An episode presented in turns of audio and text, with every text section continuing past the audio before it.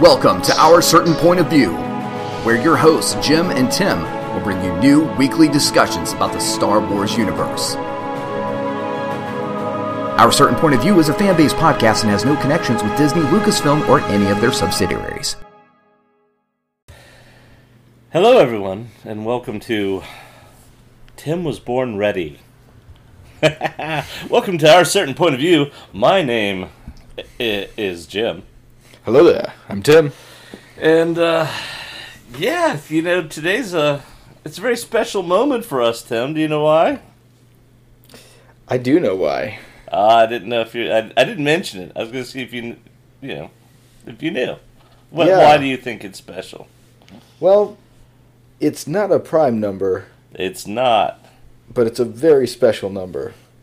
We are on episode 50 of Our Certain Point of View. That's right. We have hit 50 episodes uh, without being sued, uh, without anyone. Uh, well, I think we only had one negative review. And it wasn't actually a review, it was just a negative. Yeah, yeah, it was just, a low star. Yeah, someone said, "Yeah, one star." It's like, oh, okay. Um, no, no feedback. I guess. No constructive. Okay, but they Yeah. took the time, and that's what matters, Tim. That's what matters.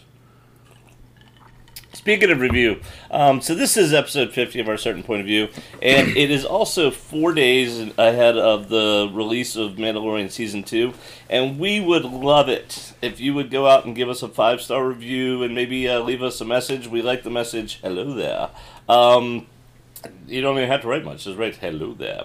Um, and that helps our, you know, grow our show. Uh, our peak numbers were clearly during the Mandalorian last year, and uh, it'd be neat to see that uh, see a lot of those listeners come back. And all, I mean, I'm enjoying the show still. However, the Mandalorian is what we're here for. Let's be honest. That's what I'm here for. How about you? I mean, if you Well, look for the at next eight weeks, that's definitely what I'm the here way we originally put this podcast out, it was a Star Wars and Mandalorian fan cast. That's right. Um, yeah, so it was right there in the title because, yeah. So in four days, we're going to get back to doing what we originally came here to do. Um, although, of course, I've loved talking Star Wars in general, and we will continue even once the season's over, especially with things like the Bad Batch in, in production and things like that. Um, but I've gotten us way off of our format, and yeah, we have a format. Are we getting predictable? Do you think I'm selfish? um, I don't eat shellfish. You you don't eat shellfish, do you? nope. No. I hung up on her. I don't even know I did that. I think I'm Who'd you hang up on? No one. It's just uh, I'm quoting Frisky Dingo again. Yeah. That's what I do. He hangs up on his girlfriend and he doesn't even know why. And he says, "Do you think I'm selfish?" And he just stands just watching him. Anyway, I got a fan to keep my drink cool. That's right. Today is Monday, October 26th, the year 2020. Uh, the year 2020. Got anything you want to say about that, Tim? I'll tell you something about the year 2020, Tim, since you didn't. Uh, I will say this. I'll tell you right now, buddy, since you're not going to say anything. It's uh, it's containing You got nothing. our second season of The Mandalorian. So Yeah, it's not all bad. Um, but well, I mean, just that. I'm debating on. Um, I had the motorcycle. My key on my motorcycle broke, Tim, and it broke I'm aware. Now I've been telling a little bit of a fib about how this happened, and I'm debating on whether or not I should come clean on a podcast. Well, you didn't tell me a fib. You never actually told me how it happened. Yeah, because I was trying to avoid fibbing. I I, uh, I tend to try to be an honest person as much as you know anyone can be. Um, I, I'm a big believer in Dietrich Bonhoeffer's situational ethics, in which you know sometimes you only have two choices and they're both wrong, so you got to choose the lesser wrong. But anyway, which means sometimes fibbing is necessary to do the right thing. Um, situational ethics, Dietrich Bonhoeffer, look him up. He was murdered in the last days of Auschwitz. Um, tried to kill Hitler. Interesting guy. He was a pastor. Anyway, what are we talking about? Oh, my fib. I'm going to tell the story because this will be a good test to see if my wife will ever listen to any of my podcasts, or or my daughter, because she listens to them sometimes, um, because she knows how much I mention her on here, um, and she loves Star Wars. But anyway, all right. So you you want the real story, Tim? Do you think that our audience wants the real story? I believe they do. So I, have this be, gorgeous Yamaha XS650. If you've seen it, it's in a lot of our cover art. Half the time, our cover art is just a close up of the tank of my bike. Um, it's named Red 5. I put the emblem on the tank. Uh, the other half of the time, it's me and Tim, picture of us on our bikes. Um, apparently, I'm the thin guy in the background on the big bike, and Jim, wait a minute, Jim is me. I'm doing this because a guy got us confused and he tried to identify us in the picture and he said uh, he said Jim was the guy in the background. That's actually Tim. Anyway, you don't mind me sharing that much, do you? Nope, wouldn't bother me. So I so I got my Yamaha XS650. This was a barn find, and I brought this thing back from the dead with the help of a few mechanic friends. Um, and I cleaned this thing up, and it's spotless and it's gorgeous. And for the most part, it runs fairly well. It still has some issues, some ghost in the machine, but I ride the bike. Um, and I always put a trickle charger on this thing, like every night. Um, so in order to do that, I got to unlock the seat, you know, fold the seat over, and then attach the trickle charger. Well, my extraordinarily sweet and wonderful wife got me a, a surprise present for my birthday a couple weeks ago, and um, they were these really nice leather saddlebags, right? Um, and tried to put them on the bike and the key was still in the side, and that's actually how the key got bent, and she didn't notice, and I didn't have the heart to tell her. So I took the saddlebags off because they didn't fit quite right. I'm gonna have to modify them. I do love them; they're gorgeous, by the way. Um, they're these black leather, that, but they're used, and I like that because you know it's a '78. Well, actually, it's a '79. I always say the wrong year because the guy sold it to me said the wrong year. But anyway, um, so that's how the key got broken. But I was able to pull the, key out of the side, put it, shove it in the ignition, and then turn the bike on. And I went for a ride, and that's when I realized I couldn't get to the gasoline open. And uh, so I only went so far before I was like, I better go home because it started running weird. So I switched it to reserve. That's how the key actually got broken. So I've always told my wife that no, I accidentally broke it when I was trying to get gas. Um, so she doesn't know. What do you think about that confession? That. That's not that bad. Yeah, I was just trying to spare her feelings because you know it's an accident. Thing, these things happen, and it was such a happy moment because I got these really cool saddlebags. Anyway, what are we talking about? Not, so that's I not too that's bad. I was thinking. Uh, I was well. I, I wasn't thinking anything, but so I'm Jim. and I'm Tim, and I've got a PSA for everyone. If you have a vehicle, I, I have a recommendation I have is get yourself a spare key. Yeah, that was probably a bad idea to only have one key for that bike. Um, yeah, I did find out that the their blacks uh, blacksmith locksmiths can pull the key out and like reattach it and then make a new one based off that. So I and it's apparently really inexpensive. So anyway, Yeah, keys aren't keys aren't too bad. that's that's probably plenty of personal information for tonight. Other than I'm looking at this picture that you showed me of where it's, it's a picture of you in the background and it says Jim, or a certain point of view, and then it's a picture of me and it says Tim. But we both have motorcycle helmets on, so it doesn't matter. Yeah, no, it doesn't only- matter at all. The only thing you can tell is that like you're thinner than I am, so I'm very complimented by that. And uh, I mean that's definitely your bike. Your bike is like twice the size of mine. Um, so yeah, I come out looking a lot better than you do. Well, we uh, And your helmet visor's broken apparently. we do tend to have some confusion when we say uh, when we say who's who at the end of our podcast. So I mean, Jim's not even my real name. What are we gonna do? Um, wait a minute, is that true? I don't know. Ha ha ha ha! It's a mystery. Speaking of mystery, what's going to happen with season two of The Mandalorian? Let's get let's get down to business. I've already begged for five stars and then went on to ramble about my bike, my motorcycle. Um, this is a no spoilers uh, season two kind of prep, meaning we're really just going to recap uh, a lot of the highlights and uh, the storylines of season one. Uh, maybe do a little speculation, but bear in mind it we don't know anything. So if it's speculation, it is purely speculation, and I won't even do good speculation. Uh, that was one of the problems I had with the Westworld um, uh, podcast. Uh, Bald Move does a Westworld podcast that is absolutely phenomenal, and you must listen to it if you're a fan of Westworld. But listen to it after the season. So, for example, watch all of season one and then listen to all the season one podcasts because those two guys they're they're not spoiler guys either, but they are really really really good at guessing stuff. Um, so I've, I've found that it was better to just wait till the season was over to listen to their recaps. Um, and Westworld, have you listened to any of that, by the way, Tim? No. Holy cow, you would love it because it gets into the, all this philosophy about the bicameral mind, about like where language originates within the head, like why we hear our thoughts in the terms of language. It's, it's um, why we you know, cognitive dissonance. It's, it's a brilliant show and their podcast does a great job of exploring some of those most brilliant aspects of that show. Kind of like ours does with The Mandalorian. So, what do you think about that now? So, I think that sells us. All right, we got any news?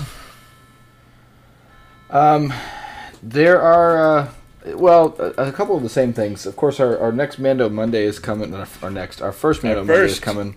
Um, and I got a glimpse at some of the some of the stuff that's out there. Yeah. And uh, you know, if you're into the toys and into collecting, there's some really cool stuff coming. There are some new um, books, and there's new art and posters, and apparently there's going to be a new comic book series, which I'll talk about in just a second.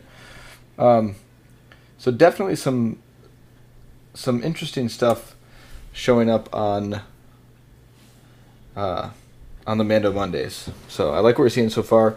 They did some uh, video reviews with some of the actors um, on checking those out, so anybody can watch those videos. it's uh, it's some nice looking stuff. I like.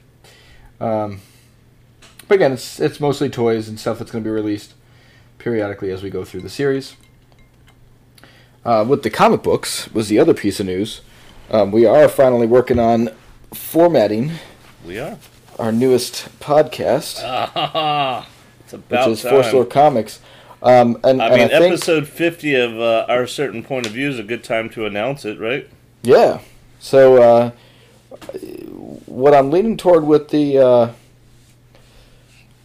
well, really what we're leaning toward with the with the Force Lore Comics podcast is a I think a once a month. I think a monthly review of what's going on in the uh, comic book world. Now, is that just going to be you? Or do you want me to sit in and not know what's going on? Eh, you'll Well, figure it out. I have a better expectation of you reading them and joining the conversation.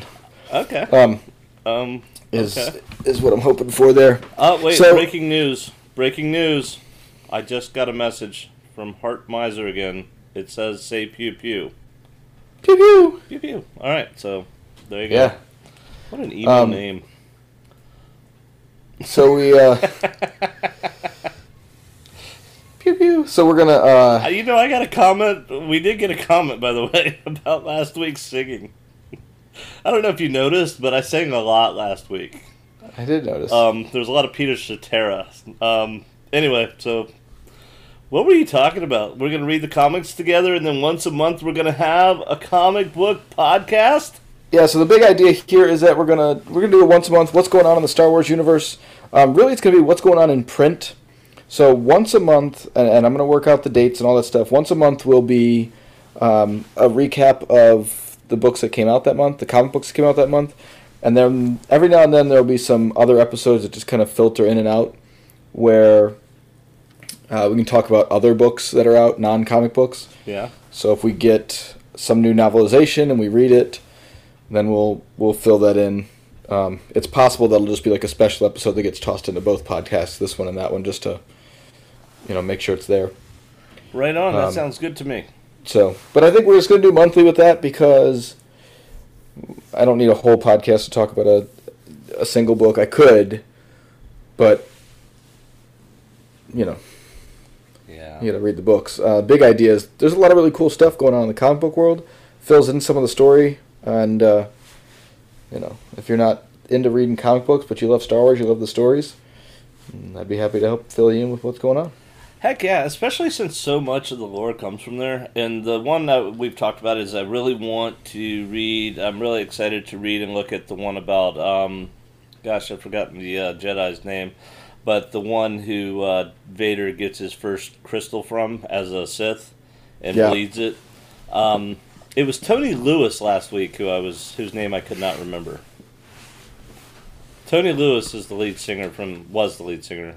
He's dead now. He died on October nineteenth, um, which, by the way, is the anniversary of uh, Lord Cornwallis surrendering to uh, George Washington at Yorktown, Virginia, which essentially ended the American Revolution. Well, that's because of Mel Gibson and his hatchet. Yeah, and he stabbed a horse with a flagpole, which was not. I, I thought that was just awful on all kinds of levels. I'm like, that's the flag, dude. Oh, that's a horse. Oh, but I guess you do what you got to do. Um, yeah, Tony Lewis was the. Oh my love, oh my love in the world. See, I was just trying to work in a, a chance for me to sing. He was English, so he probably did not appreciate the fact that he died on the anniversary of America's victory over England. Yeah. So is that That's an old. That's an old school warfare, though. That's like that's that's pikeman style. What people don't realize about the whole American English uh, relationship, though, because we're such good buddies with England now, um, and I mean, I I love England. I'm very fond of that country, and I'm I'm not only fond of England, I'm fond fond of the United Kingdom. I'm heck, I'm extremely fond of the Commonwealth of Nations. Uh, uh, you know, I've had the I've been very lucky to have traveled a lot and been to Australia, New Zealand, and you know Canada and England and Ireland and all that. And I've been to these Commonwealth countries. I hadn't been to South Africa. Been to Africa, but not South Africa. But anyway, the Commonwealth countries rule. That having been said, I mean, you know the old joke. They're basically like nice Americans. They're like Americans if we were nicer, um, which is probably sadly some truth to that. But that having been said, we were enemies of England up until the 1890s. That wasn't like a just okay American Revolution, okay War of 1812, which nobody cares about the War of 1812. Hey, hey, hey! Whoa! Wait a minute, Whoa. somebody has a War of 1812 flag, don't they? yeah.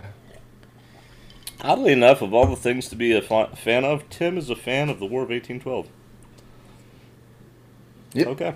But do anyway, like the, yeah. I do like the so- study of the War of 1812. yeah, that animosity lasted uh, all the way up until the 1890s when uh, Germany emerged as a power and England kind of had to decide who it was going to seek out globally for friendship. And that was when they finally started becoming more and more friendly to the United States.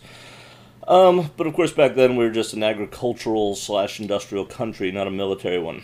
Ah, the good old days. So that's the news and the history. One of these days, I'd like to do a history podcast. Um, countdowns. I was just texting you about that. That's nice. uh, countdowns. All right, We are say you it. ready for it. I'll say it. Oh my gosh, say it. Three days, nine hours, 50 minutes, and 41, 40, 39, 38. From. What is it? I'm gonna go with Mandalorian season two. Oh, yeah. It is time. So close. So, so close. Yeah. And what did we say? That's Oh my gosh, nine dude. hours away. But again, nine hours. Dude. ten hours away. That puts it at like uh, six in the morning. So it's a little late. I'm I'm excited about this the same way I used to. Well, I, I've always been excited about like uh, Star Wars movie premieres until the Last Jedi killed that for me. But um, Right. like I always used to be. You know, I'm excited, man. This and I had a conversation with people again today, like 'cause I was, uh, you know, just and I know we've talked about this, but this is also a lead into our recap, so it actually applies, even though it seems off topic right now. The fact that this episode is coming out and that's it, and not the series and not the show, Yeah, this episode, not um, dropping it. You know, it makes a huge, huge, huge difference for me as a fan being able to watch the show, talk about the show. Um, I you know, have conversations with, with different people throughout the week about the show before I enjoy the next episode and not just burn through them all.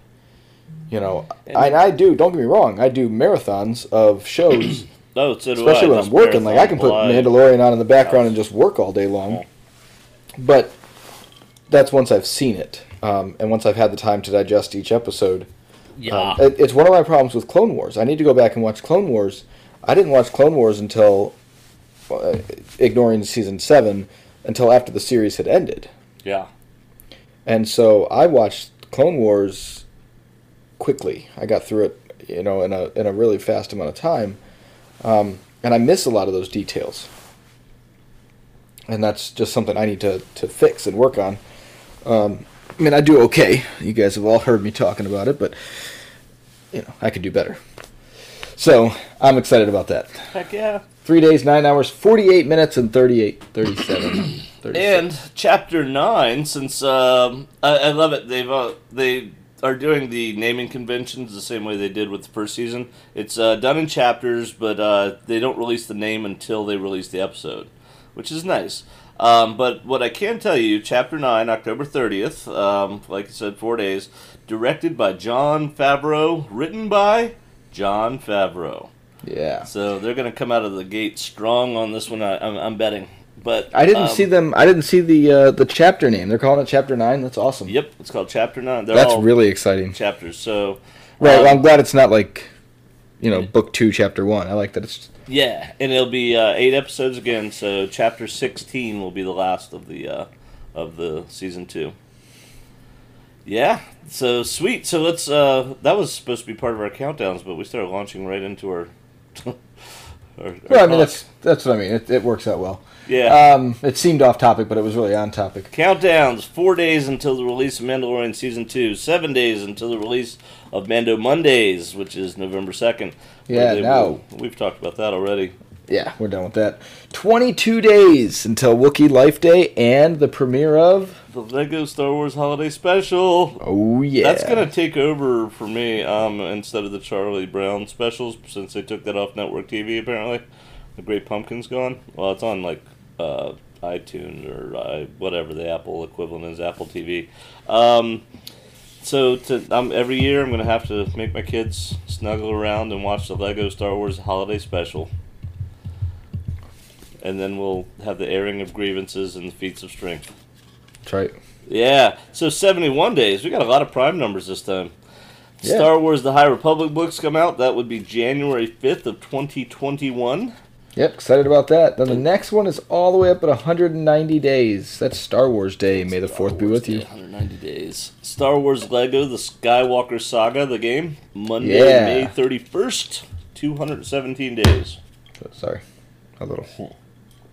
372 days away from Star Wars The Mandalorian, an original novel. We are almost at a year, but that's November 2nd. Yay! And then finally, because I don't think we should be doing this new trilogy stuff till we learn more about it.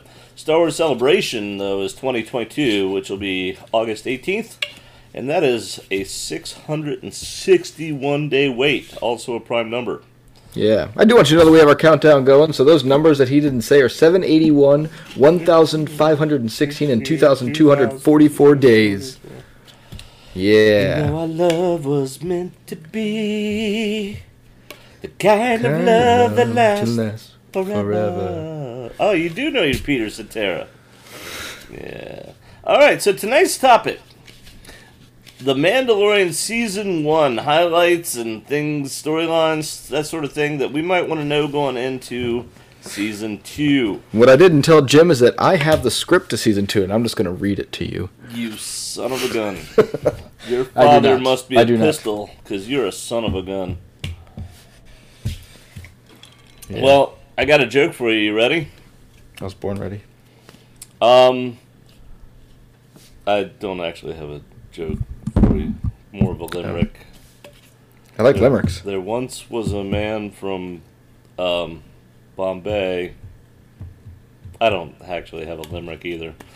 Um, so, season one started with an episode written by the great Jon Favreau and directed by the equally great Dave Filoni. Um, and that was simply called Chapter One, The Mandalorian. And it's in this episode. If you listen to our podcast last uh, week, we did our like highlights, our favorite episodes, and our favorite moments. And of course, Tim pointed out a few times. You know, it depends on your mood, depends on where you're at when you're watching it. But my favorite moment was literally the opening scene of this episode, Chapter One, The Mandalorian, because he goes into this bar and they do a little bait and switch on us because there's some clearly bad guys in this bar, and you're like, oh, Mandalorian's here to you know take care of these bad guys, and and he does, but it's only incidental that he uh, takes care of these bad guys because they basically make it so that he has to, and he goes after a guy who seems to be a fairly likable guy, but the very first line the Mandalorian uses is I can bring in warm or I can bring in cold. As he puts his hand on his blaster and it establishes the gunslinger feel and actually that'll be the name of an episode later um, the western feel uh, it, it establishes the character very very well.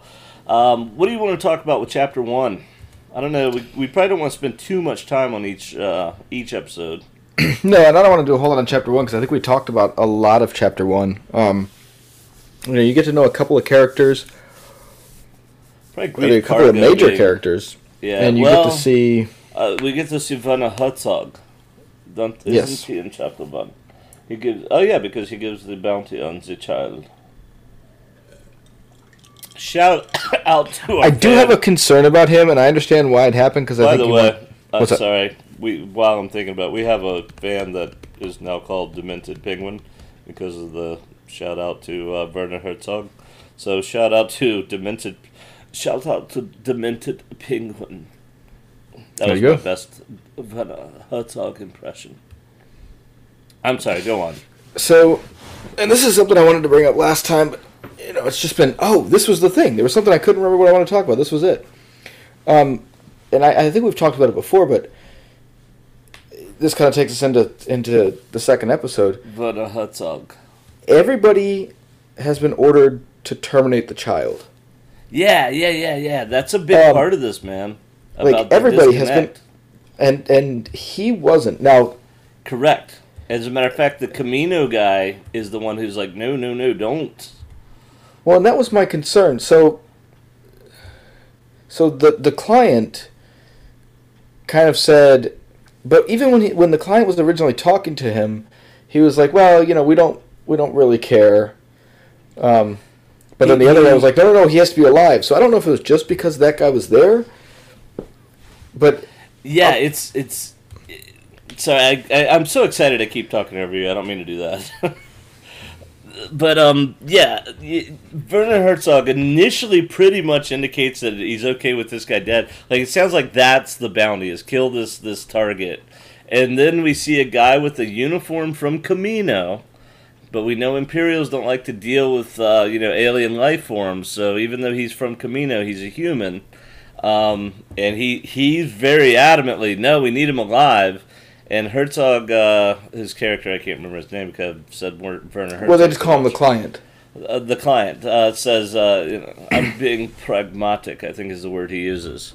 Um, he's being pragmatic, Tim. Um, so apparently, yeah, alive is is nice, but dead is fine. But when he meets IG Eleven and all the other bounty hunters, it's straight up dead. Yeah, and that was the weird part because they were ordered to just kill, not a kill or capture. It was just kill, and that seemed that seemed really odd to me, Yeah. um, especially considering. And this was the other piece: the client gets away when the Mandalorian comes back, and there wasn't a whole lot of time, which means the the implication I think is that he wasn't there anymore. yeah. that it was but if they're they're basically in hiding right like they're trying to save themselves as remnants of the empire and and do what Yeah. they need to do It- which is a good time to point out that The Mandalorian Episode 1 takes place five years after Return of the Jedi. So, yeah, we see the Empire has pretty much started to crumble apart, and the Republic is trying to establish itself, but has not quite done so yet.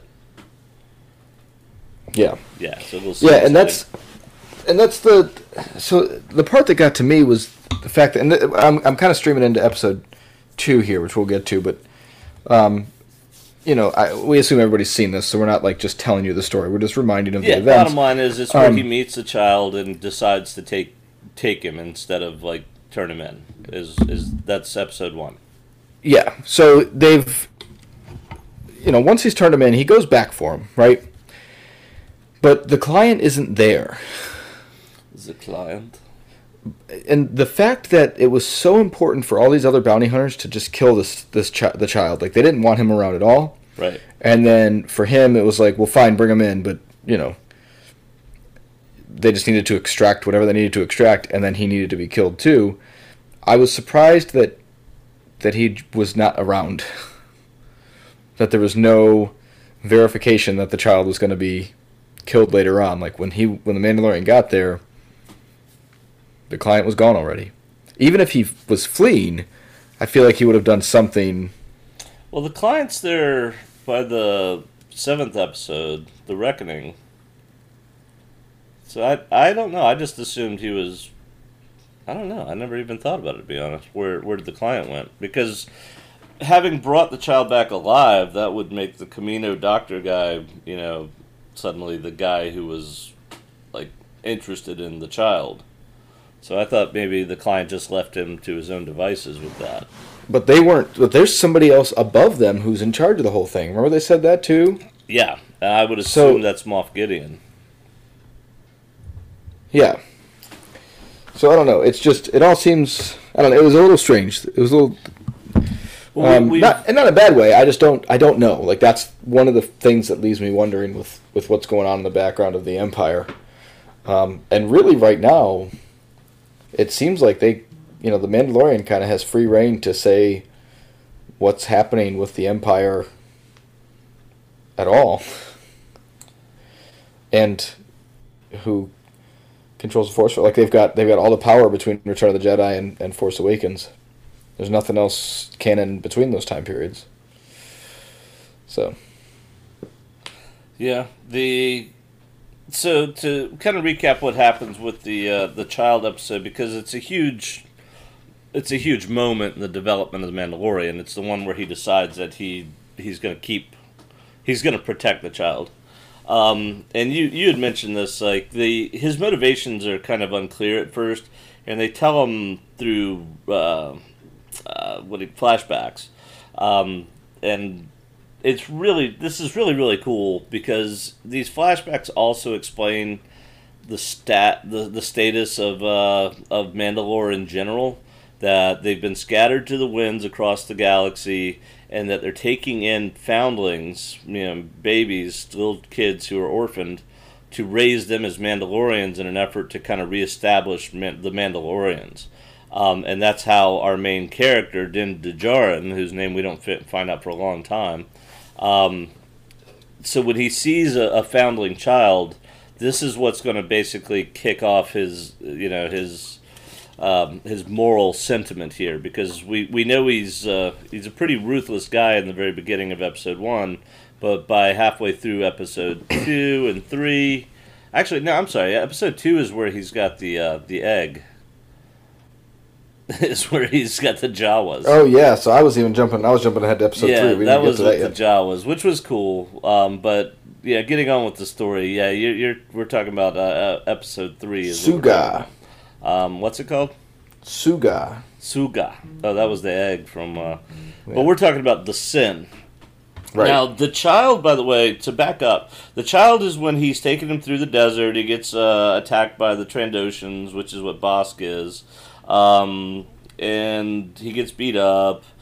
The kind of the big takeaways from that one, though, I don't know. It, it's we see him fight the Mudhorn. He has a hard time of it, and we see the child use the Force for the first time, and he's pretty powerful, even though he's little. Um, so I guess that's the big takeaway from the child. And then the third one, chapter three, is what we're really talking about: the sin, where Right. um, yeah, John, um, which was written by Deborah Chow, which is very exciting because it looks like she's taking a bigger and bigger role in the writing, and that was an outstanding episode. Um, like I said, we've we've kind of skipped to it without even realizing it. Um, and that's the one where he he delivers the child, he drops him off, and then he has a change of heart and he decides to go back. So he goes to the armor with his reward. Is it the armor who talks him into going back after the? I can't remember what the the straw was that made him. You know, that broke. Yeah, she did. She said Yeah. something about him, about the child being a foundling. Yeah, and I think that that's what sparked because every time they show the armor, is like is when he has flashbacks. Um, whenever they pound, she pounds. You know the. Um, ah, shoot, what's the metal called? Beskar. Yeah, where, whenever she you know starts forging Beskar, he starts having uh, flashbacks. It's kind of cool the way they tied that together. And we talked about last week about how the armor does indeed have what I, I'm convinced is a Mandalorian helmet on, um, because it's got four horns on it that are very similar to uh, to Zabrak horns, um, which we know the Mandalorian started wearing after Maul took over the Death Watch. But anyway, um, yeah. So then he goes back with that super cool like clearing out that that little Imperial hideout. That was that was rough, man.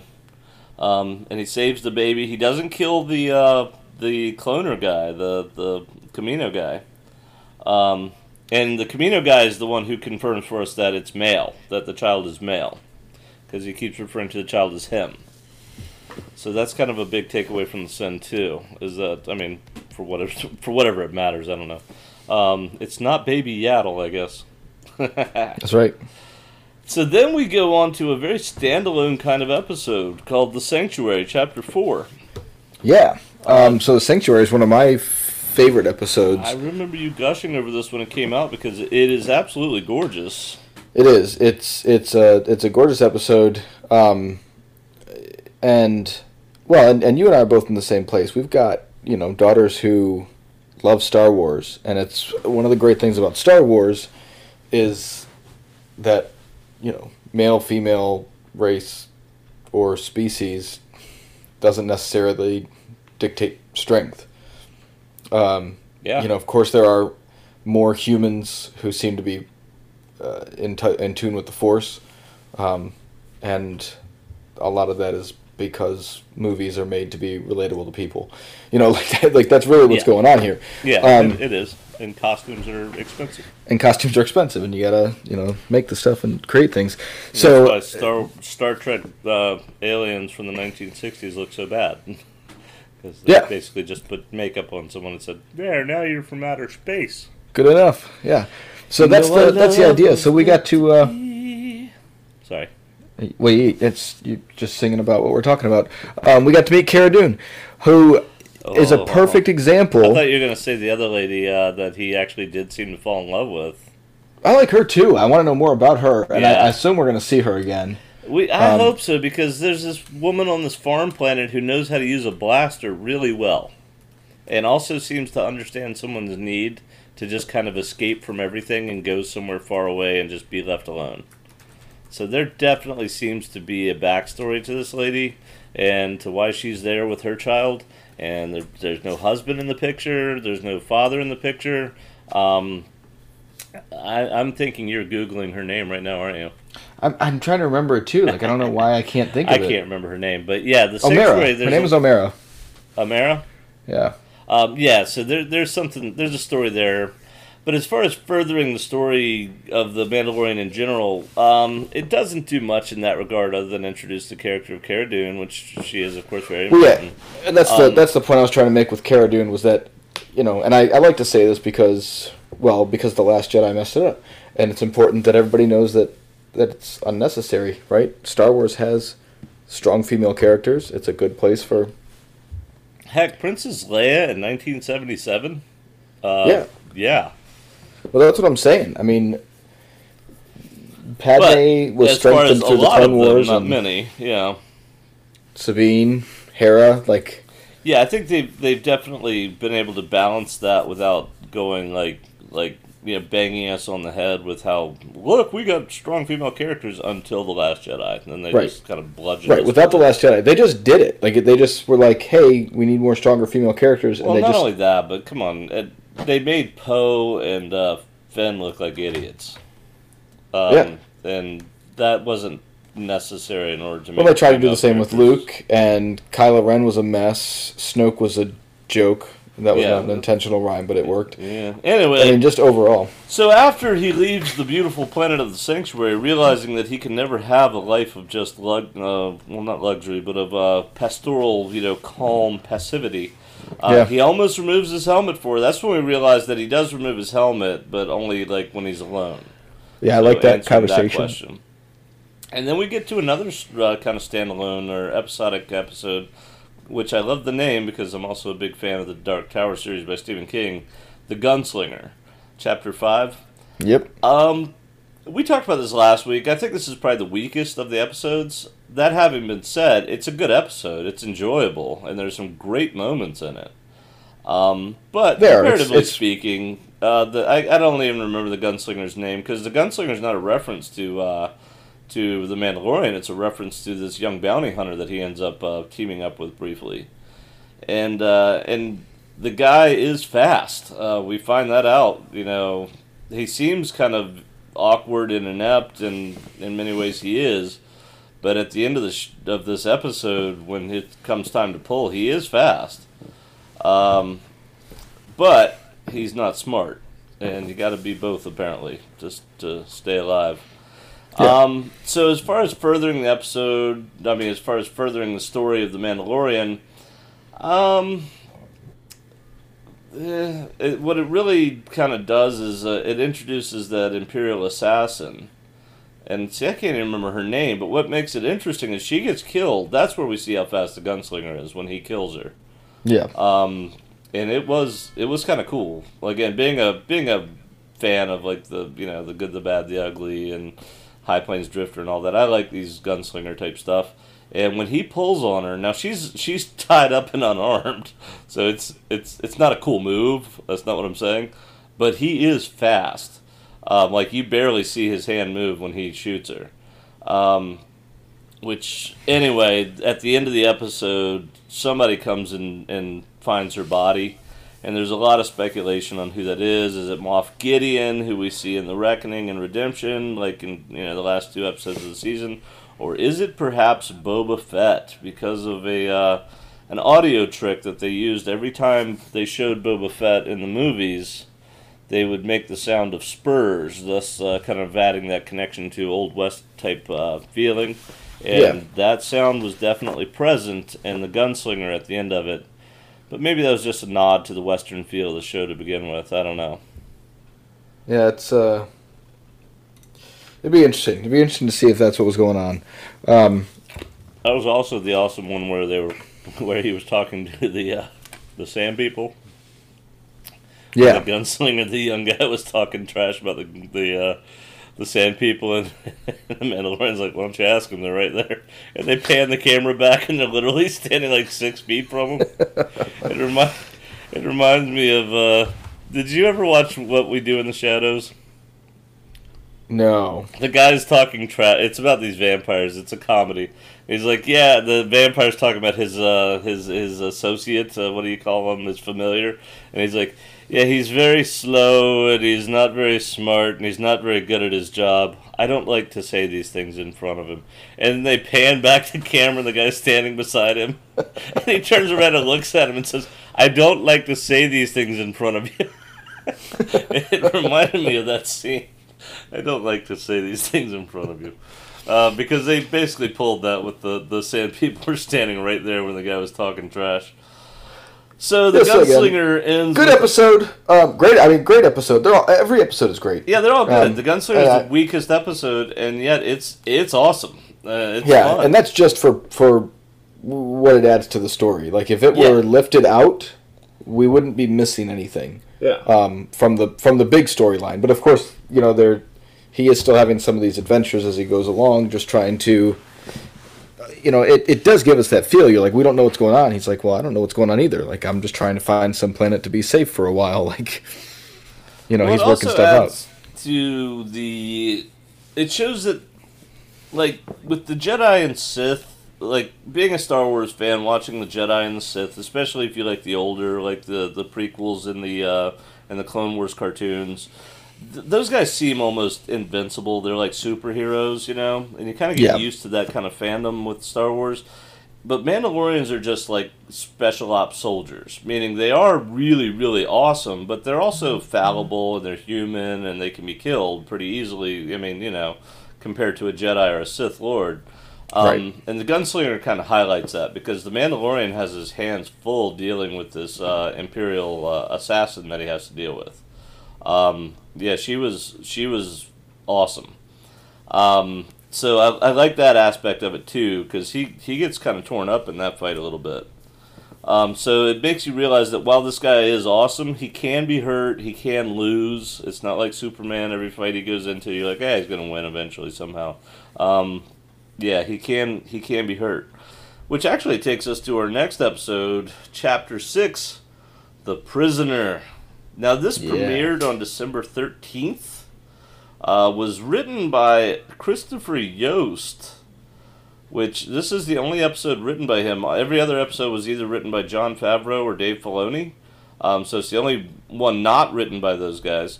Um, I think that's uh, interesting, given how different the feeling of this episode is. Yeah, I wonder if they if they were going for that, and so reached out to, you know, reached out to him to do that, or I, I think so, and the reason why I bring up the release date is because this should have been like an October 30th release or October think 31st so too, yeah. release. This feels more like a Halloween type special. It also is a fairly standalone episode, meaning I think if you didn't watch it, you still would understand the story of the Mandalorian in general. yeah. But this one was a um, this was our Dex episode, right? Like this gave us, uh, you know, when Obi Wan goes to see Dex, you realize that because if you read the books, you know that that the Jedi really are out there. Um, they get to know people. Those people get to know them. Um, you know, Let it But- get to know you well. there's a there's a lot that we don't see. You know, we see so much in the Senate, we see so much in the in the Jedi Temple, but we don't see a whole lot of them. You know, just directly interacting. The Clone Wars does a great job of it, uh, but that's wartime and it's you know different. Um, and this is that episode where he's like, "Well, I know people. Let's see if we can make something work here." Um, so they're kind of showing his, you know, he does have a network of his own outside of the Mandalorians that he's built. Yeah. Um, we get yeah, we definitely get reintroduced to the fact that he's got maybe a bit of a checkered past. Um, he runs with some pretty, you know, questionable people. The the and the most uh, powerful part I think of this was where they go into um, man. I should go back and listen to our podcast where we recap the prisoner because there was some really interesting trivia in this one. Um, do you remember there was only one human assigned to that prison ship that they? So the story was, for those of you who don't remember, that there's a terrorist type uh, smuggler guy that this crime syndicate once released, and it's on a prison ship. Um, and there's only one human being crewing this ship. The rest are uh, these guardian robot things. And when they go in there to take this guy out, it turns into this weird, you know, standoff. And I cannot remember what was so significant about that. And the guy ends up dying. About the actor The actor, yeah. Matt Lanter. Why do I know that name? He's uh, Anakin Skywalker in Star Wars: The Clone Wars. That's right. Thank you for gosh. That's that's awesome. Yeah. Oh yeah, So that was I- cool. Um I have my I have my cast notes up. Nice. Well, then they decide. You know, at this point, they they betray. Uh, it's kind of an Ocean's Eleven type thing. Instead of like heisting jewels, they're heisting this prisoner. Um, so they come up with this plan on how to do it, but then they betray the Mandalorian. Um, and so then the last half of the episode is the Mandalorian hunting these people, and that's the right word because it is it's crazy man with the lights going on and off and they're red and you know he it's very batmanish but scarier um i loved it uh, as far as like if you're looking for action and you're looking for like you know i want to see a the superhero type uh you know guy take down people like a wolverine type or a batman type the prisoner's your episode because we get to see the Mandalorian basically turned loose on a bunch of like low life scum and just be whoever he wants to be at that point. It's like animated dark Batman. know, when they do the I don't know if you've watched any of the DC animated movies. They're really really well done. I've seen a few of them and I read Um, like the Killing Joke and a bunch of those older ones. Yeah, so those those animated movies are really good. Like, you know, one of my kids is old enough to watch them. Most of them, not all of them. Um, and my other kids are not old enough to watch them. The animated shows. Um, actually, the animated shows have done a better job with DC than than I think the you know actual live action movies have. Um, but that's neither here nor there. Yes, the dark Batman is a is a really good example of what you see here: um, horror, stealth, creepy, scary, um, some jump scare stuff. It's it's pretty cool. Right on. Yeah, I, I love it. Like I said, it's very Halloween. Um, the what was the guy's name? The, it was the guy from Sons of Anarchy, um, who was kind of leading this mission. Who ends up uh, Uh, betraying that- all. Yeah, basically all of them at the end. is that Mark Boone? Oh, he's the. Um, you talking about the leader or the guy that was His name was running? like Ran or something like that. ran? Yeah, Yeah. Um, anyway, The Prisoner's a fun episode, especially if you like like dark stuff. So it's like somewhere it's not the Crow type dark, but it's uh it's dark for the Mandalorian. Um, Well, and they had a lot of uh, they had a lot of actors in it, which was interesting. Like a lot of uh, a lot of fairly well known actors. yeah, Um, yeah, that guy's name is Mark Boone, isn't it? The guy from Sons of Anarchy. Yeah, Um, uh, but they're not. I mean, his his was, you know, he's a, a pretty obvious guy. You know who he If is you- when you when you see him. If you have the notes up, do you remember? Uh, so the deal is they're there to rescue a Twi'lek, and his Yes. sister. I think it's his sister who helps him rescue this guy. Yeah, I are they coming back or did they die? I don't remember. I think he survived. No, no, no. The Imperials come in and blow him away, don't they? yeah. The, Not the Imperials, the New Republic. The New Republic. That's right. The X-wings come in, and uh, one of the X-wing pilots was. Uh, ah, shoot. Was it Dave Filoni? yes. That's awesome. Yeah, that's Yeah. right. Um, so sweet. Yeah. So I guess we won't be hearing from those guys again. And and Deborah Chow, right? Wasn't she was one of the I, mean, pilots? it, I think it was Deborah Chow actually. She uh, no, both. And the director of this. There was there were three X-wing pilots. Well, Rick uh, Fumiya, uh, I, I cannot Yeah. pronounce his last name. Fumiyawa? Yeah. Fumiyawa. Rick Yes. Fumiyama. Fu, I can't, it's not, I said it wrong and I'm really, really sorry for that, but it's F U M U Y I W A. it's isn't it Fuwa- isn't it F A M? F A M. What did I say? You said F U M. Well, F U M. That would be why you're having trouble. All right. Anyway, Famuyiwa. they were the they were the right. three pilots. That's so cool. Um, so it was it was it was so Dave Filoni, Deborah Chow, and was uh, Ta- Taika Waititi and uh, Bryce Dallas Howard as far as Yeah. directors go. Um, all right, so yeah, the Prisoners uh, is the last of the standalone episodes, and really, there's only three standalone episodes: Sanctuary, Gunslinger, and Prisoner.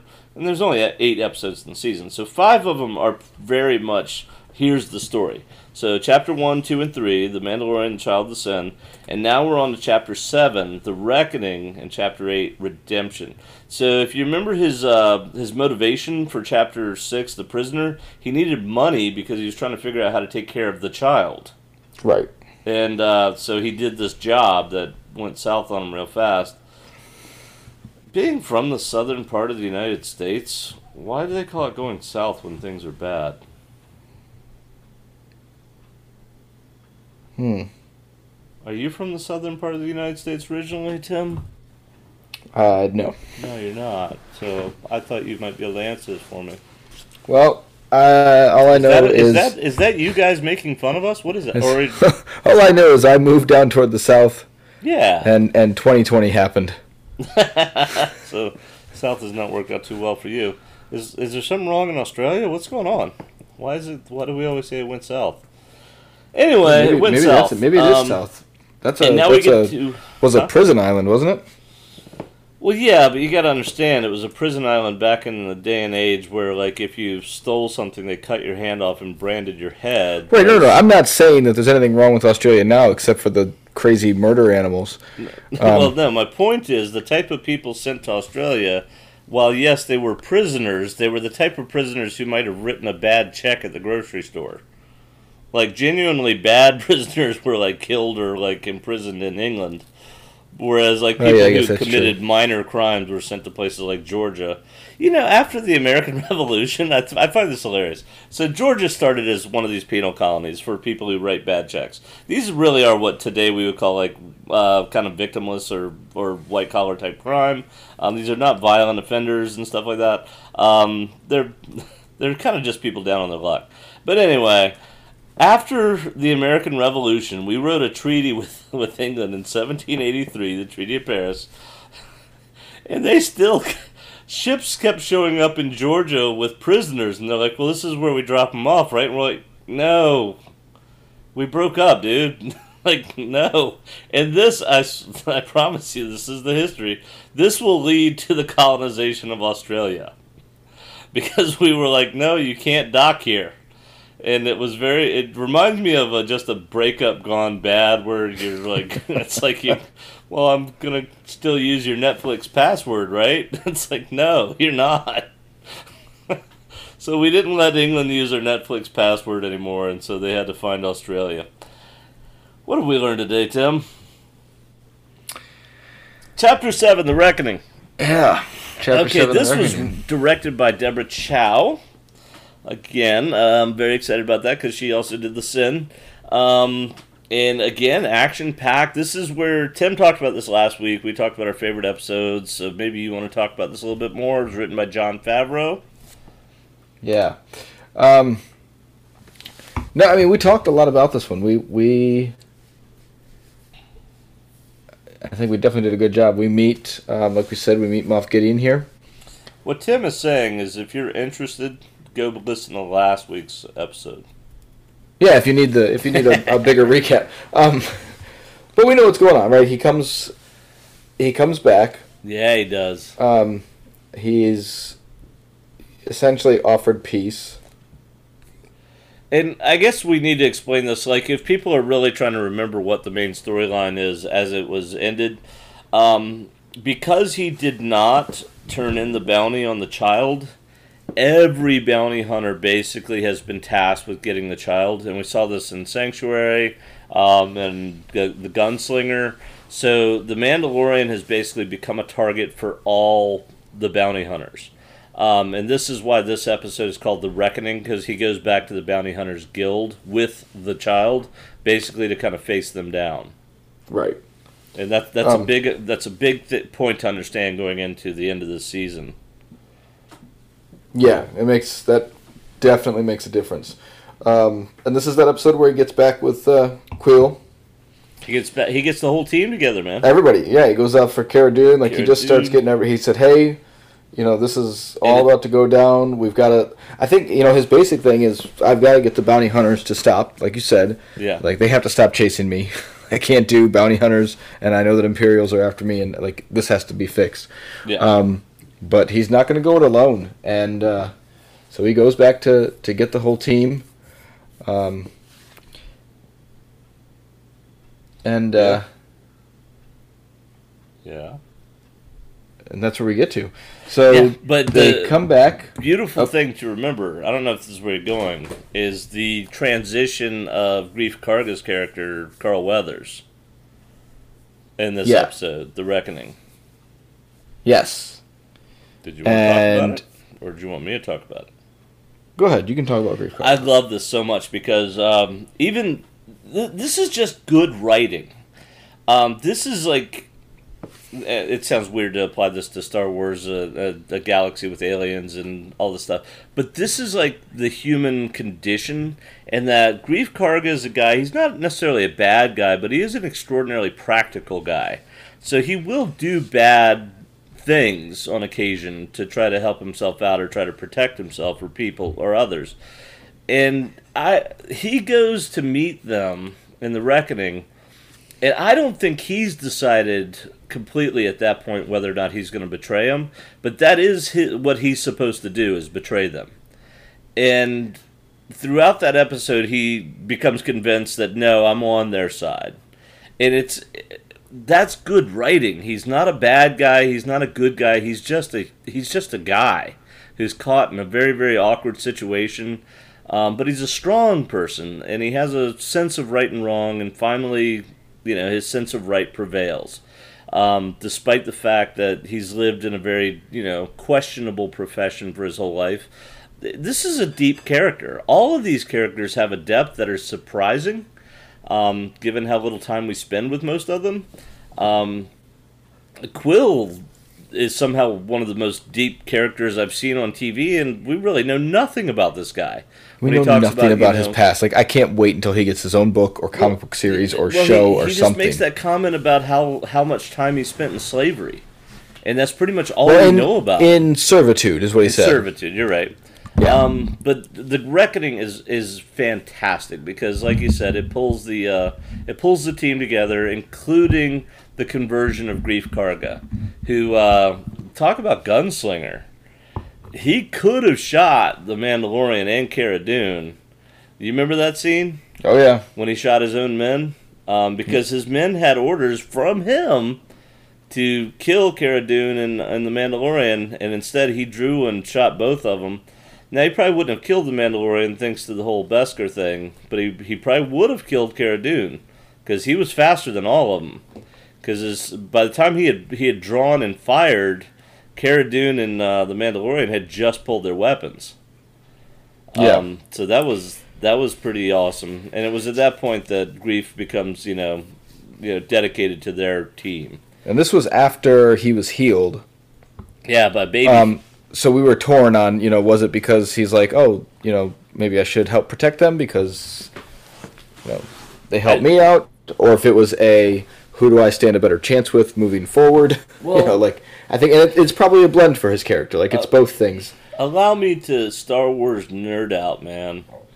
Can you imagine a post Empire galaxy? Um, so you have the High Republic, and it falls. You know, the the Republic falls in the Clone Wars at the end of the Clone Wars. You have the Empire, which while it's evil and it sucks, it, it does bring stability um, to my new empire, um, as Anakin once said. Um, there is some stability there. Now, Greef Karga's living in a post-Empire, pre-Republic world or you know, galaxy. Well, the New Republic's out there. It's out there, but they even talk about they don't take New Republic credits. It, it doesn't have any enforcement authority. Um, he lives in the and again, this goes back to the Wild West. He lives No, in no, no. Wait, they didn't. They didn't do any New Republic credits. yeah, he Imperial in- credits. Huh? He tried to offer him Imperial credits, didn't he? Yeah, he, and then when he wouldn't take Not- that, he gave him calamari chips. That's what I'm saying. He didn't do. There was no New Republic. Yeah, that, so he lives in an, an environment where there is no structure, no stability. Um, Yeah. And in this environment, you know, Greef Karga is making the best living he can, doing what he knows how to do. And he even talks about in episode one of The Mandalorian just how there there are no bounties because there's law. It's lawless. Um, it's a really, if you think about that line really deeply, it says so much about the the Star Wars galaxy six years, uh, five years after Return of the Jedi.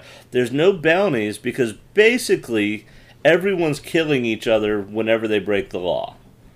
That's why there's no bounties. There's no law. There's no structure.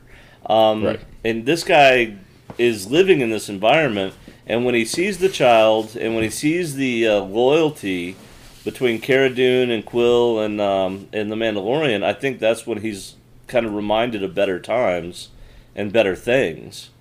Um, so he makes his decision, and I, I love that.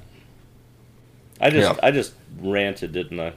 No, it's good. That's Yeah. I mean that's that's that's what's going on in this episode. I told you this was a great episode, um, and it does a lot of stuff. And then we get to Redemption. the next scene with the actual conversation between them and the client is back. yeah. I expected you to do. So, uh, there we go. That's what I There it is. Um, just want to continue the you- demented penguin is back. Yeah. Um, so If you haven't Googled uh, Werner Herzog and demented penguin, do yourself a favor, kids, and dement and dement that penguin. I googled demented penguin. well said. It, it's okay. Um, so yeah, they're having a chat. They're trying to, to talk him into it. Um, you know, they're they're trying to work out a new deal, sort of. Um, but obviously, it's all a sham, and, and they did not bring the child with them to meet with the client because that would have been silly. Wasn't it? Yeah. Oh. And uh, well, I mean, everybody else under this guy's order was told to kill the child, so Yeah. they didn't bring the child along. Um, and it gets it gets weird. Um, you know, he says open it up. I think they say he's sleeping, right? They say he's sleeping. Yeah. Yeah. Yeah. Um, you know, open up the pram. He says he's sleeping, and you know, so they go through all this stuff. Then he says, "Pardon me, I have to take this call." Yeah. and he gets up. Um, you know, and the whole time he's so collected and so. He seemed, and they did a really good job of making it clear that he is so important. You know, like he's such a strong character in the Empire until Moff Gideon shows up, Right. and then immediately they just blast through the walls, try to hit everybody, and he's in there, and the client falls first. I think. I think he's the first one down. Um, and I don't know that they could see in there to shoot him, or if they were just shooting, but you know, it didn't matter that he was there. That's basically the way it was going down. Um, so as important as he was, and as as as important as he clearly thought himself to be, Yeah. it didn't matter. You know, Yeah. he wasn't. Um, and and then we get a big idea that there is still some strength to the warlords of the empire. Yeah. Oh yeah. because we don't really see that before. We see we see the client and a and a little ragtag group who are answering to someone, but they still look like they're in shambles, and they were. I mean, they were not in good shape.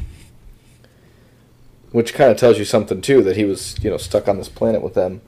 Um, that they weren't hiding, which I, I know I said earlier, but they weren't hiding. They were they were sent there for this job. Um, but yeah, so Moff Gideon shows up with a force, not the force. We don't know that yet. Well, not only that. Remember what type of uh, what type of stormtroopers he had? Yeah, he's got the Death Troopers with him. Yeah. The, are they, they were Death Troopers, right? Say that again. They were Death Troopers, right? Yeah, they were. Yeah. Um. So, you know, it's such a powerful episode. Well, one Um, of the cool things, the cool reveals of the whole series was the first time we see stormtroopers after all. You know, it's it, it's five years after the fall of the Empire, and the first time we see these stormtroopers. Well, heck, first you see the the helmets on spears, which might or might not be heads inside those helmets. And then when we finally see those stormtroopers with the client, they look terrible. Their equipment has not been maintained. You know, they look run down. Yep. But then, so yeah, you're given the impression that okay, the empire's falling apart. Then Moff Gideon, like you were saying, shows up, and it's like, no, there's still elements of the empire that are pretty, uh, pretty strong. and they're kept yeah and they're kept under their regular regiment they're kept under this is how things are going to be you're going to your uniform is clean it is ready to go Disoriented or deranged penguins showed up at the New Harbor diving camp. Already some 80 kilometers If we away. can of these disoriented or deranged penguins showed up at the New Harbor diving I've been saying demented is deranged.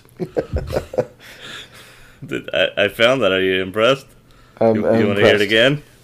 Uh, yes I up do at the New Harbor diving camp. Listen. Already some 80 kilometers away from where it should be. Disoriented or deranged penguins showed up in the New Harbor. Sorry, that's not funny. This disoriented, deranged penguin. I demented, whatever. Um, so yeah, Moff Gideon Moff kill, kills Werner Herzog and his deranged penguin without a second thought. This reminds me, what was the uh, battle where they were like, "Oh, fire on them," but sir, we'll hit our own troops too. Um, oh, that was in the movie The Patriot. They were talking about Cornwallis did that. Um, yeah and it was also in uh oh it's in a number of yeah, war movies like that but yeah same same concept um uh, his was his was Well, oh yeah, he genuinely didn't care. But honestly, why said- should he? Because there's like ten or so maybe okay stormtroopers in there, not even. um, and one old man who has Right, no, no, I get that. sweet bling. Um, you remember that Imperial symbol he wore? It made it seem like he was a big dog, but Moff Gideon comes in there and just establishes like, all right, here's the supremacy. yeah, that's what I mean. Like it was so it was so weird. Um, so the, now we've moved into redemption. well, not uh, yet. Do you remember his no. line? Which line? Moff Gideon. He says first thing he says to them. You may think you have some idea of what you are in possession of, but you do not. Oh, I didn't remember that. That's a that's that's good. Um, you know, just in just an opening, just to be like, you don't know what you have, basically, but I'm coming to take it. Um, and yeah, that's interesting because the armor kind of seems to have some input into this when they uh, sneak down. You know, after this, it's somewhere in between Reckoning and Redemption. I think it's in Redemption. But um, and she's like, you need to return the child to his people, which is to say, these magic sorcerers we used to fight, which is the Jedi. yeah, Um, so yeah, Moff Gideon seems to be aware of it. Uh, and the way they're describing the Jedi and all of this, Yeah, like the way they're using this, is so cool because he has, you know, he's almost clueless as to who they actually were. yeah. You know, Well, he because they Han call him they call didn't him a who they were in A New Hope. right because they call him a race of sorcerers. Yeah, You know, that's that's how they're referred. right. Um, they're uh, they're a race of sorcerers, Yeah. and uh, I- it was just. I mean, it's, it's cool. It's cool to see what they're doing with the with the Jedi concept, yep. and it's it'll be interesting to see if he's actually able to find any while the Empire is. Well, I guess the Empire is not working hard to anymore. It'd be interesting to see if if people with force abilities start to bring themselves back out as the Empire's falling. Like, Yeah. Well, You know. I guess we'll find out in season two, which actually is a good time to wrap up Redemption and what we're looking forward to. So, Redemption, we talked about a lot in last week's podcast. Um, Yeah. Yeah, this is where basically Moff Gideon tries to blow him up, and they manage to escape. Uh, we see uh, Din Djarin, Pedro Pascal, you know, the Mandalorian's face for the first time. Um, IG-11 uh, ends up being sacrificed and what is an extraordinarily amazing scene. Um, the Kuiil is killed. Um, it's it's emotionally Well, Kuiil was powerful killed in, the uh, Reckoning. Yeah, Um, but it's very powerful, these two last episodes. Um, but where we end up is uh, our guys seem to be fairly safe. They, they kind of take out the garrison on uh, on whatever planet this is. I don't even remember the name of the planet. Um, and um, Nevarro, what is it? Nevarro. So they take out the garrison on Nevarro.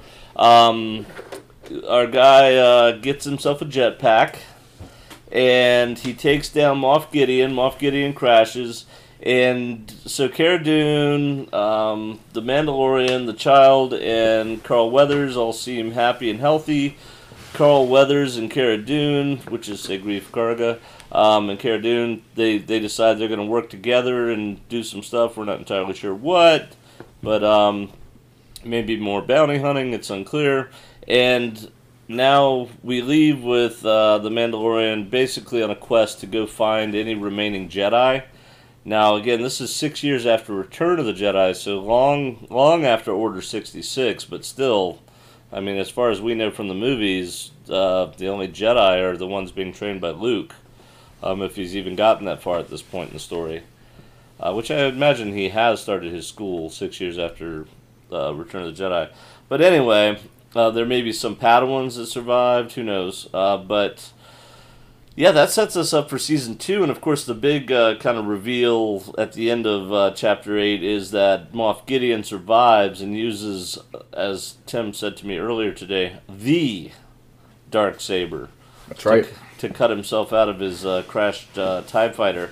Um, and the reason why we have to use the impersonal pronoun of the with such emphasis is because the dark saber indicates the ruler of Mandalore. Not that uh, we think Gideon is claiming any such rulership, leadership, more so that it indicates even more how Mandalore has been destroyed. Well, yeah, I was gonna say I think the Empire is claiming ownership of it. Yeah, it, it, it doesn't exist as it did. and that you know one of the one of the people in charge of that was gifted or just took the yeah, spoils it's, of war it's, for it's himself. a war relic. Yeah. Yeah, Um, so that shows you how far Mandalore has fallen. That this uh, random Imperial general has has their symbol of leadership, and that leaves us. That ends at, uh, chapter. Excuse me, ep- season one of the Mandalorian. Um, we have gone long on this podcast. Did you want to take a moment to talk about season two, or are we just gonna wait four days and see what happens? Um, no, I think, like I said, I'm really interested to see. Honestly, and I'm not saying that I'm hoping for it. You know that I love Force lore and, and all that study. Heck I don't think we'll learn new things about the Force necessarily.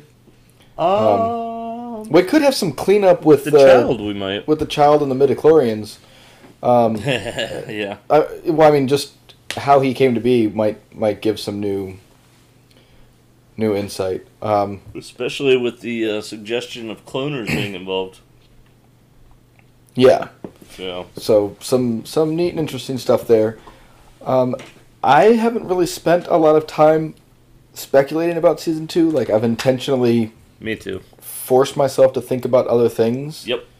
Um, you know, and I think I've said this before. The only thing I really want to say is, I am absolutely at a point where they could really let me down.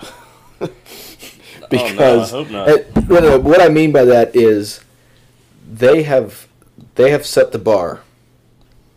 Um, you know, Mandalorian season one is almost the the bar to which I set other TV shows, and it can't be because it's so good. You know, it, it was it was more than what we wanted coming into it. Um, Yeah, that, And- that's true. It's a it's a hard act. To, what I mean is, it's a hard act to follow even for themselves. Like that's Yeah. you know, I just But I have such I'm- faith in uh, Filoni and, and Favreau that I'm, I'm yeah.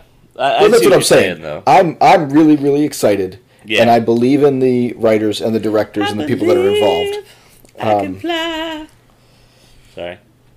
Um, So I'm Yeah. excited about it. That's I'm what I'm trying to say. Is I'm. I'm It, that uh, excited that, that I have a lot of space to be let down if, if it's if it's bad, but I don't think it's going to be. I don't really have any concerns. I'm As- ready and excited. I wonder how much time has passed because, as you pointed out last time, and I rewatched the trailer, um, Greef Karga does look significantly older. Um, Yeah. Meaning they made it a point to you know make his like you mentioned his beard gray and all that stuff. So I don't know if they're trying to figure out how to pay for you know Baby Yoda's college or what at this point. Um, but anyway, we'll see what happens. Right, and that's Um, the difference. Like we don't know. You know, we you just talked about a second ago the the five years after with with Luke's Jedi training, but this could be years later. Yeah, we could be in Kylo Ren territory now. Um, yeah, I mean, realistically, I'm not. I'm not kidding. We could be in like uh, Ben Ben Kenobi, I should, s- or Ben Kenobi, Ben Solo territory. Um, Yeah. yeah, B- will be interesting. I can't wait. And of course, next week, um, our podcast will be the Mandalorian episode one, season two recap Chapter nine. Chapter nine, and we will do what uh, what we love doing is uh, we're gonna take uh, take the episode apart scene by scene and talk about you know some of the fan service, talk about the story, talk about how it ties into the greater lore of Star Wars. Um, this is my favorite part of podcasting, so I'm really excited to have this show back on. Yeah, Um, same with me. Yeah, so this is this is cool. Good times for us. Um, I was supposed to give a shout out to another listener named Lotus. Um, I'm assuming that's not their real name, but Lotus wanted me to say that this is the greatest show ever, and that Jim is the most talented host to ever be on broadcast anything. I might be uh, exaggerating Lotus's comments, but um, you know, Lotus, I dare you to come, you know, write us back and tell us I'm wrong. Yeah. If you want to shout out or you want uh, us to mention you or talk about anything, uh, or you know what I love even more is when you have uh, comments about the show or questions about the Star Wars universe that we haven't thought about or talked about. Um, please send those to us uh, at our certain view dot uh, at gmail.com or um, visit us at our uh, Facebook page at Far Far Away Our Galaxy is. Um, yeah, I love it. I love the fan interaction. So that's that is cool. All right, buddy. There was someone else I was supposed to give a shout out to, and they're gonna get mad at me, but um, I don't remember who it was. Well, I don't think we talked about uh, Shasta Mandalorian or Arden today. And Arden is the man responsible for the beauty of the sound, and Shasta is the reason why we're here. So shout out to them. Uh, Shasta's um, uh, podcast continues to grow, and it's awesome. It's called The Riff. Um, I'll tell you what, Shasta's pretty mad. um, he doesn't sound, he doesn't come across mad, but he's he's got a lot of insight uh, about what's going on in today's world, and I mean, let's all be honest, the the the world is not doing well. Um, yeah, so yeah, I, I highly recommend it if you're kind of curious to hear a, uh, well, maybe a different take on uh, socio-political events. Uh, the riff is a good one to listen to. Sometimes he just talks about music. It's it really is a truly eclectic podcast. It's uh it's fun. It's it's short too. It's usually only like five to ten minutes, and it's daily. So take a moment, check that out. Um, anything else we want to plug or say or talk about? I think we hit them. I think we hit them as well. Um, yeah. So wait a minute. I just got a message. Um, I am not kidding you when I say this. It's from Lotus, and it says, "Tell uh, the listeners that um, Lotus is our favorite uh, fan." So, Tim, who's our favorite fan? I believe Lotus is our. Apparently so. Um, yeah, so got that in right under the gun because we're about to close this thing up. All right, so uh, I'm Jim, And I'm Tim. and this has been Our. our certain, point, of point of view. view. This is the way. We have spoken. And uh, remember, The Force will be with you. Always. always, and brush twice just to make sure. Audio 1.